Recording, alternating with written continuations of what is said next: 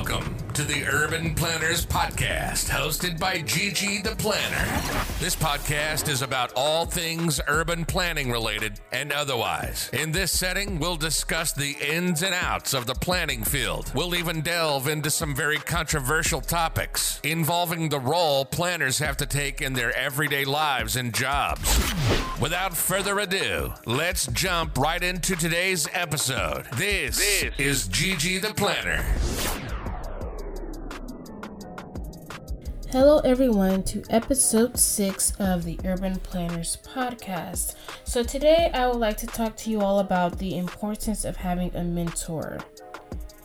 Now, I hope all of you all have a mentor, but if you don't, please listen to this episode because you will get a lot of tips and ideas behind why you should get a mentor. So, let me talk to you a little bit about my experience with a mentor and how I was able to obtain one in the past. So, back when I was in urban planning school at FAU, they had started a mentorship program in our department, School of Urban and Regional Planning. And this program was basically a program where they match you a mentor with a mentee.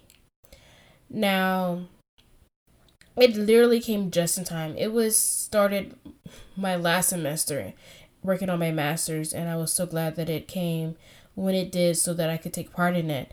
So, how it was basically set up, they had like a Google form on their website, and you can do a questionnaire about what are your, you know, main interests in planning.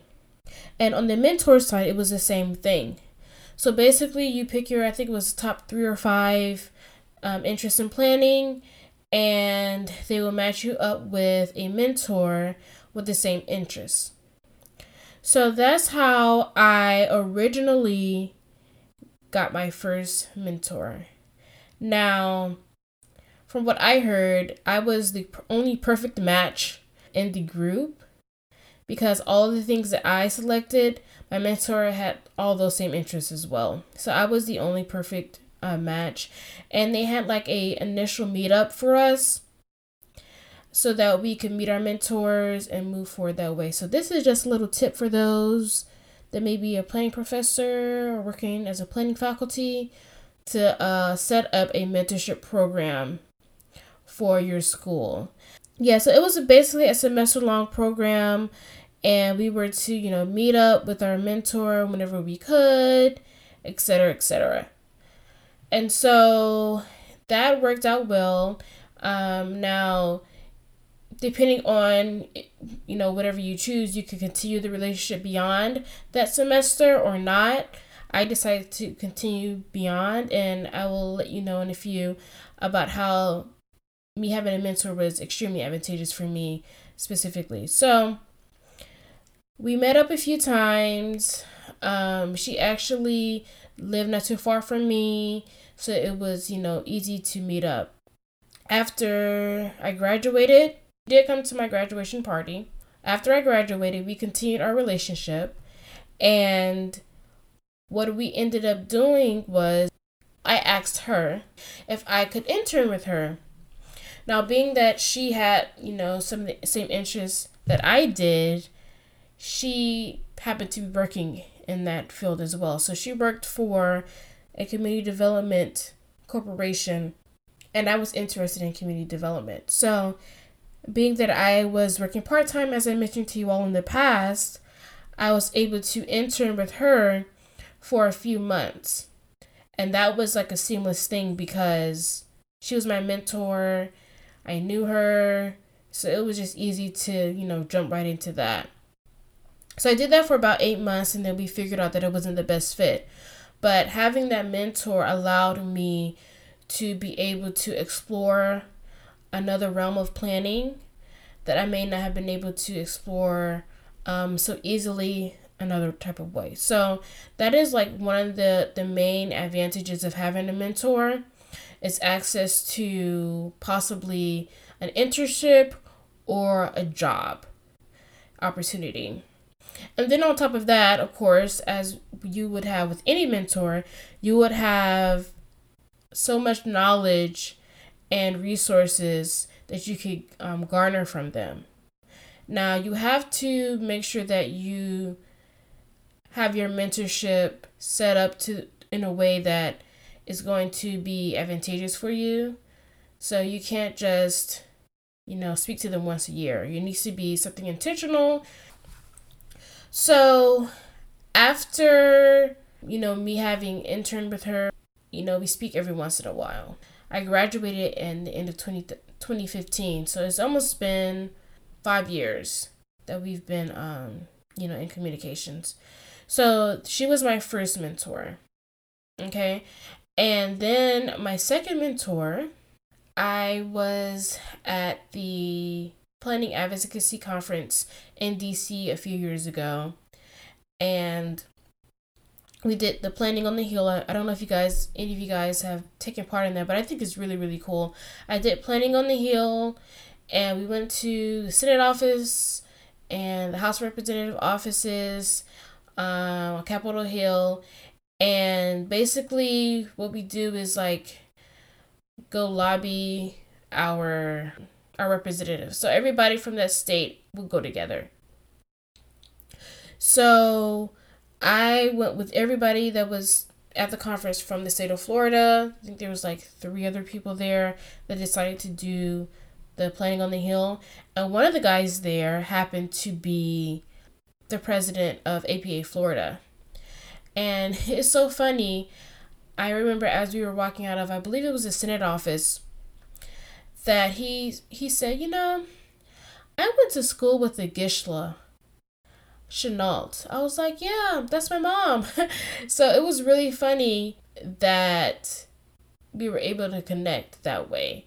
Now, mind you, I'm named after my mom, so that's how we, he was able to put two and two together, but he didn't actually think that that was my mom. He just said, you know, your name is unique, and I knew somebody else with the same name, and he just, you know, indicated it. I'm like, yeah, that's my mom. So, being that we had this connection through my mom, I'm like, you know, let me find a way to use this to my advantage. So at first, I really didn't know how, but what I ended up doing was like, yeah, maybe he could be my mentor. He's the APA Florida president. He has a lot of connects, and I think it could be really advantageous for me. Now, mind you, he was in the state of Florida, however, he was not local to me. I live in South Florida, he lives in Central Florida. So how we connected, we connected via phone. We had a um like a mentorship meeting like every two weeks and you know we would talk about things he'd give me a list of things to do then we follow up at our next meeting and that was a great way for me to use him as a mentor. So yeah that has been very advantageous for me um, and i've been glad to have those two mentors mentor me in times past.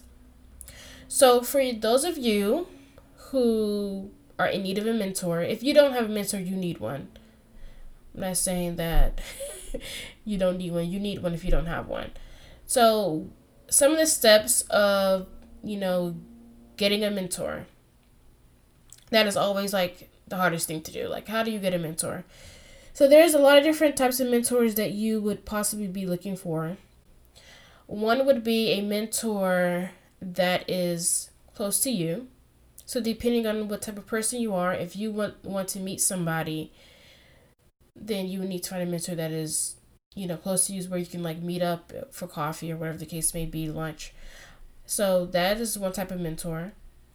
Another type of mentor is somebody that same background that you are in. So if you're in transportation, you could possibly look for somebody in that field that um, you may look up to or are interested in learning more about them or what they do and getting some insight on that field of transportation or whatever field you're in that is another way is to look for somebody that within the same the final would be someone that has a lot of experience So with any mentor, of course, they should have experience, but someone that has like moved up in the ranks, they may be a director, they maybe have high skill paying job, or somebody that's just really been around the block a few times, so to speak.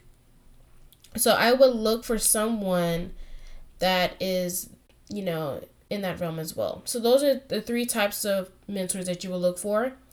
The final two may not necessarily be local to you. Like I mentioned a few minutes ago, there are ways to, you know, garner a mentorship with someone while they are living in a different area. Yeah. So now, how do you find these people? so there's multiple ways to find these people if you don't already know somebody. Um, of course, go to local planning events if there are any. And to find those events, you can go on your state planning website. Hopefully, they'll have some events online and you can possibly look for some. Go there, you can meet other planners. Another thing that you could do is look on LinkedIn. Honestly, I have connected with every planner that I have seen on LinkedIn. So I'm connected with thousands of planners on LinkedIn right now. You can go on LinkedIn you can search by trade or whatever the case may be, and hopefully you can just make a connect. That way through LinkedIn. LinkedIn is a powerful tool that um, I'm not sure how well people use it to their advantage, but I've seen it been used um, in other people's advantage and even mine. So LinkedIn is a, a great resource to connect and it gives you a little impetus to move forward. Now, of course, other social media platforms as well, if you're connected with any planners, that is another way to look for a mentor. Now, to you know, to start up that mentorship connection, all you can simply do is I would just say ask. It is not that hard. Just ask. You're not losing anything by asking that's what I did with my second mentor. The first mentor, of course, like I said, was a mentorship program that was set up by my school. If you're still in planning school, I would suggest that you, you know, bring that up to the department if you don't have a mentorship program for them to set one up. And they can always look at FAU's model if they want something to, you know, piggyback off of. So, yeah, planning students, it's important to have a mentor entry level planners, it's important for them to have a mentor. And I even hear seasoned planning professionals have mentors. I mean, just because you're 40 years old doesn't mean that you know everything. You can still use a mentor um, at that age as well. So, like I said, everybody should have a mentor throughout your life, period. Not only in the professional sense, sometimes, personal mentor to help with your, you know, personal life it's very advantageous to have a mentor, somebody to lean lean on and piggyback on and garner information from them. Yeah, so that is basically all that I want to talk to you guys about today. This was going to be a short episode. I just wanted to let you all know that you don't have to do this alone. You can find a mentor that will help you if you're having any struggles in your field and you possibly want to, you know, look for another route, a mentor can help you with that. Or if you are passionate about your field and or the specialization that you may have in the planning field, you can just ask your mentor, you know, how do you how do I overcome this frustration that I may have? Because I get frustrated a lot because the reality of planning is not what I thought it would, would be, as I mentioned in the past. So they can give you more insight because they have more gears on you, right? So I think that it's very important for you to, you know, consider that because we all need mentors. Somebody 70 years old could still use a mentor. so yeah, I think that's all we have for today. If you guys want to or need help um, with mentorship advice, feel free, you know, to contact me. Let me know, you know, what your questions may be regarding how to get a mentor. If you have any additional questions, hopefully all those questions were answered in this episode. But yeah, as you all may or may not know, I have a, mentor- a membership program for you all to take part in with different tiers the planning insiders, the planning VIPs, and the planning elites. Within that group, I have an online community and we do offer planning advice. So for those who just want to ask, you know, somebody simple question within the community or even me, that is a way to, you know, maybe start that process of helping you best prepare for the playing field. So if you want to check out the membership program, you can do so on my website, gigitheplanner.com slash membership plans. And you can see what that is all about. So yeah, I think that's all we have for today, folks. Ciao. Thanks for listening to the Urban Planners Podcast.